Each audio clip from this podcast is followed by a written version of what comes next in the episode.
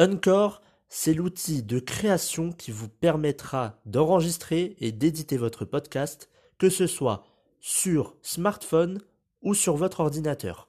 En plus de cela, vous pourrez distribuer votre podcast sur les principales plateformes d'écoute, que ce soit Spotify, Apple Podcast ou encore plein d'autres. En plus de cela, vous pourrez monétiser votre podcast avec un minimum de partenariats.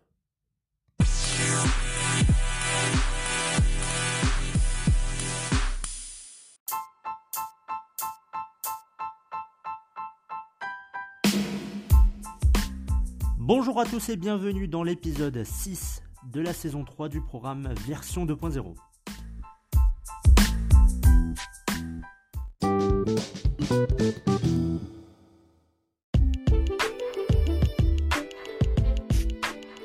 Dans cet épisode spécial, une personnalité inspirante au nom de Wim Hof, que l'on appelle plus communément Iceman. A tout de suite.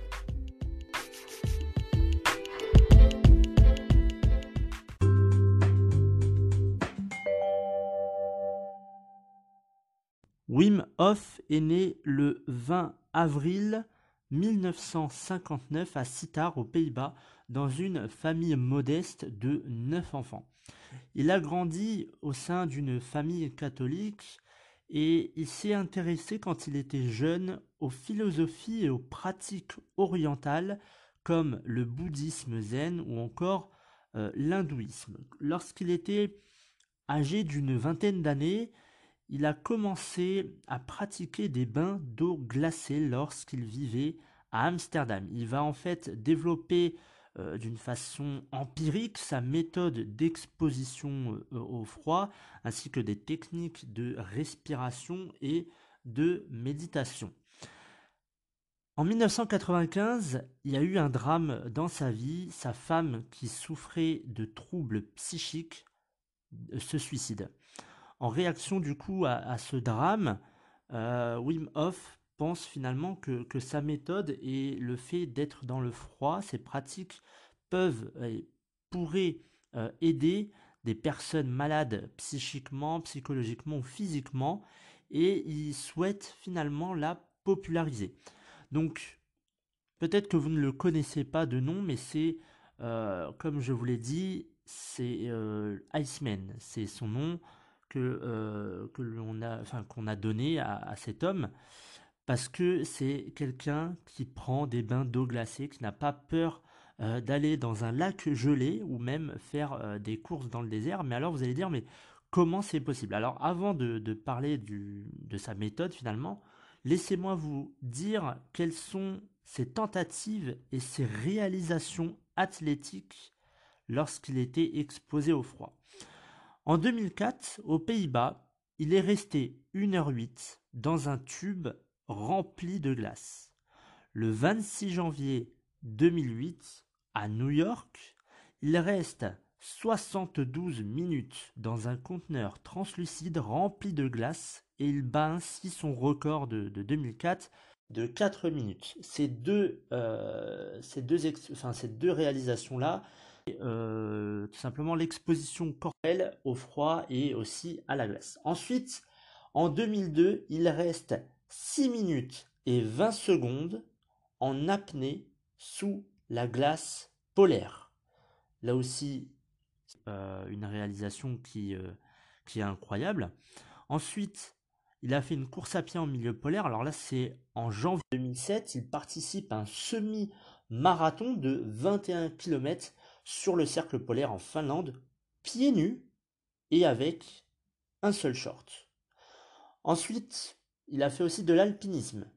Euh, au printemps 2007, Wim Hof entreprend l'ascension de l'Everest avec un équipement technique minimal pour résister au froid. Pour son équipement, euh, il est muni d'un short, de gants et d'une casquette.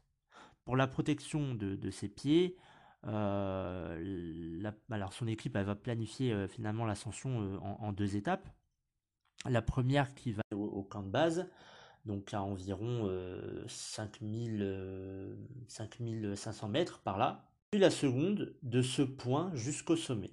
Alors durant la première phase, il est prévu que euh, finalement Wim réalise l'ascension avec des sandales.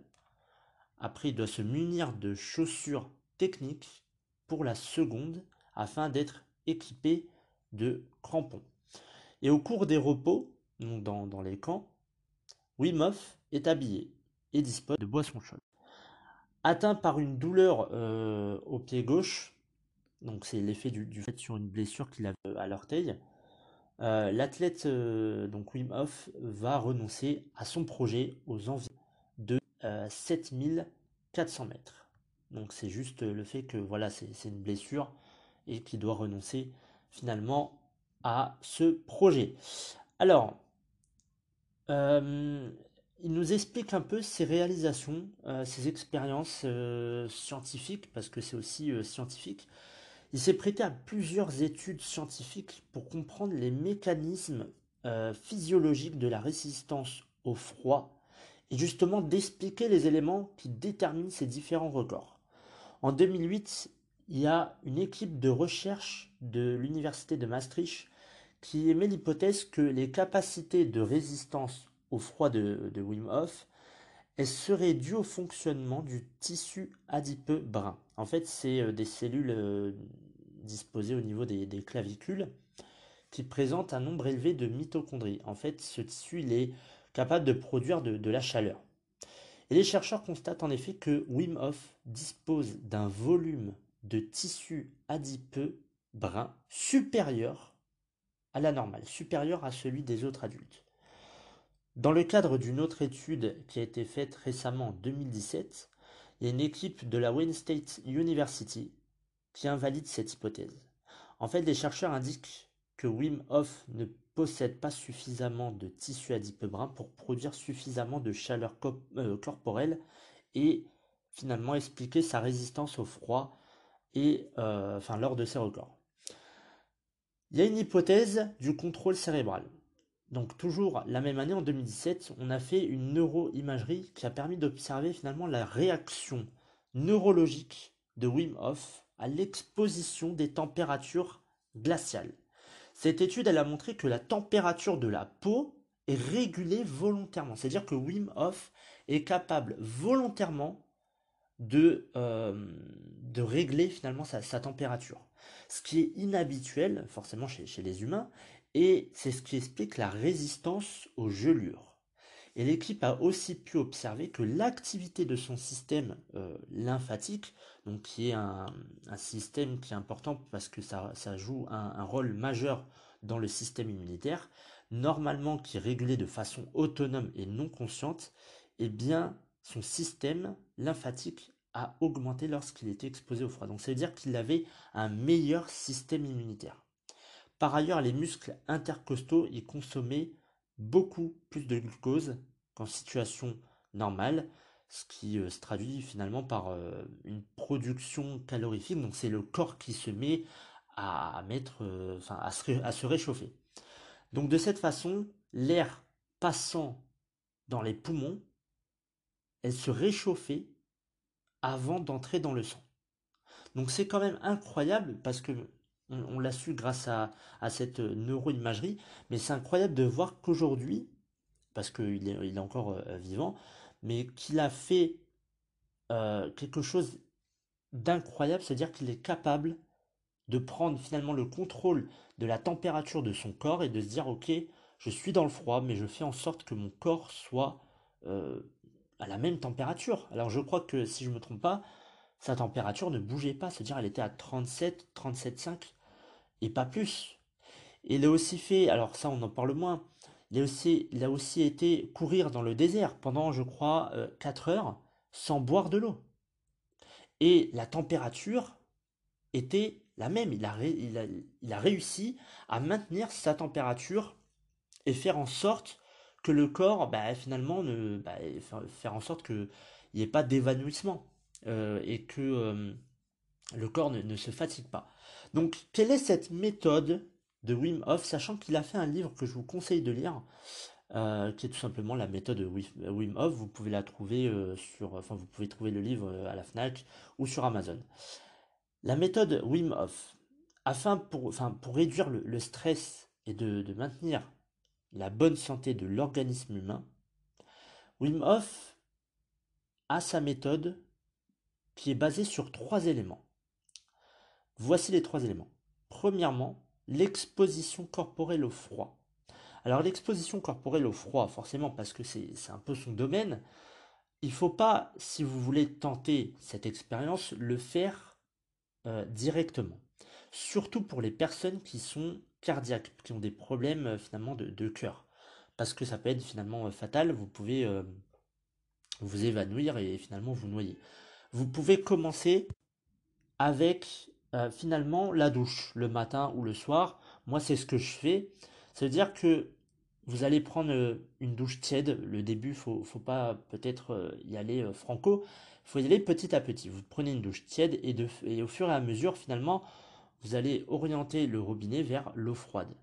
Et bien évidemment, votre corps va s'adapter. C'est-à-dire qu'il ne faut pas directement un jet d'eau froide parce que ça peut finalement vous paralyser et ça peut être voilà fatal pour les personnes qui, par exemple, qui sont cardiaques. Ça peut leur causer bah, des évanouissements et bon, vous n'allez peut-être pas vous noyer dans la salle de bain, enfin en tout cas dans la baignoire, même si c'est possible, mais ne le faites pas directement.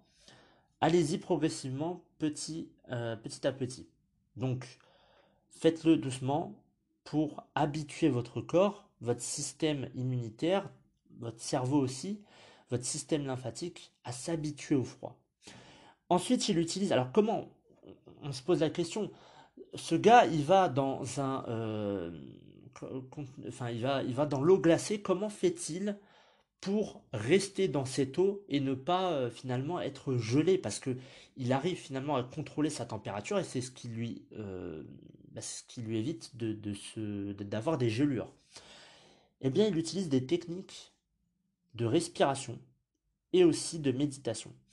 En fait, lors d'une exposition à un froid intense, euh, donc la méthode qui est constitué euh, d'une succession d'étapes.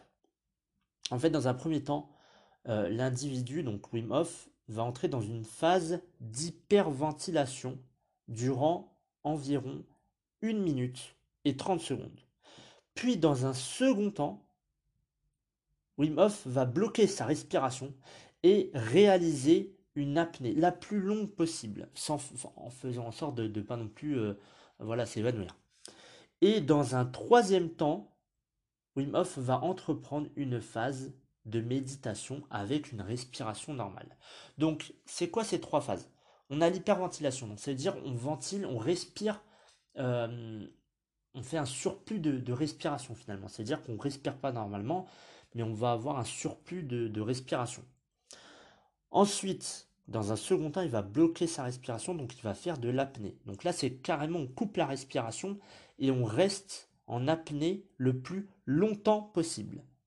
Et dans la troisième euh, phase, on va faire une on va entamer une, méditation avec une respiration normale. Alors, c'est très intéressant parce que finalement cette méthode a, euh, a, fait ses preuves. Ça veut dire que pour des personnes qui ont des rhumatismes par exemple, ça peut soulager les rhumatismes, ça peut soulager les douleurs, et ça fait toujours cet effet euh, vivifiant, c'est-à-dire qu'on est en pleine énergie, on euh, euh, n'est pas fatigué. Et il y a aussi des personnes, parce qu'il y a un stage, si je ne me trompe pas, qui se passe en France et qui est en Auvergne, si je ne me trompe pas, où pendant trois jours, vous allez expérimenter cela. Vous allez, bah, vous allez prendre un bain d'eau glacée et le dernier jour, vous allez clairement être dans un lac gelé avec cascade, avec une cascade d'eau. Donc euh, c'est une méthode qui a euh, fait ses preuves au niveau de la santé parce que finalement ça fait du bien pour, euh, pour nous, pour le corps, pour le système immunitaire. Mais attention, parce que pour les personnes qui sont fragiles, qui ont une santé fragile, c'est pas la meilleure des solutions.